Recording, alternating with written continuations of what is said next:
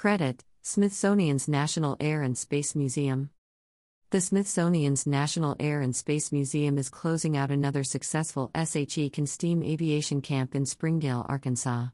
The two week camp in Northwest Arkansas will culminate with a graduation ceremony June 28 with participation from the U.S. Air Force and special appearance by Colonel Angela Ochoa, 19th Airlift Wing Installation Commander of Little Rock Air Force Base.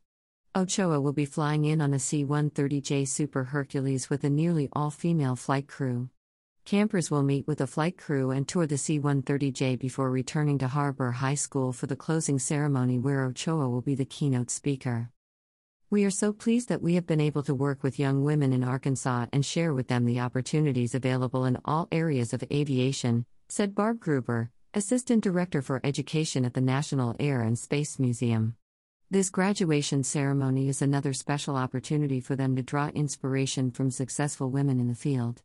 We are grateful that Colonel Ochoa and airmen from Little Rock Air Force Base were able to participate.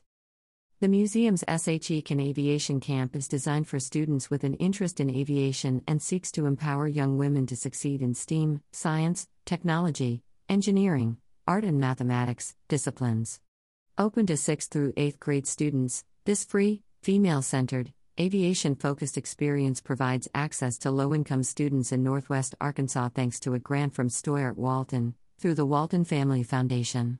The camp held in Springdale is an expansion of the museum's popular SHE Can Aviation Camp based at the museum's Stephen F. Udvar-Hazy Center in Chantilly, Virginia.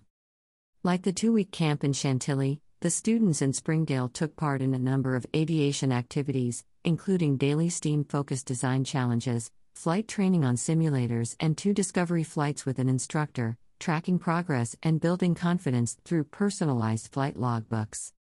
The activities unique to the camp in Northwest Arkansas included a behind the scenes tour of the Northwest Arkansas National Airport, visits to Walmart Aviation and Game Composites, an aircraft manufacturer, an inquiry activity that illustrated the tangible connections between art and science at the Crystal Bridges Museum of American Art, a design challenge at the Makerspace in the Scott Family Amazeum, and an outdoor adventure excursion that showed how flying can take the campers off the beaten path. They met women working in a variety of aviation fields, such as air traffic control, maintenance, and commercial aviation. To learn more about the SHE Can Summer Camp, visit the museum's website.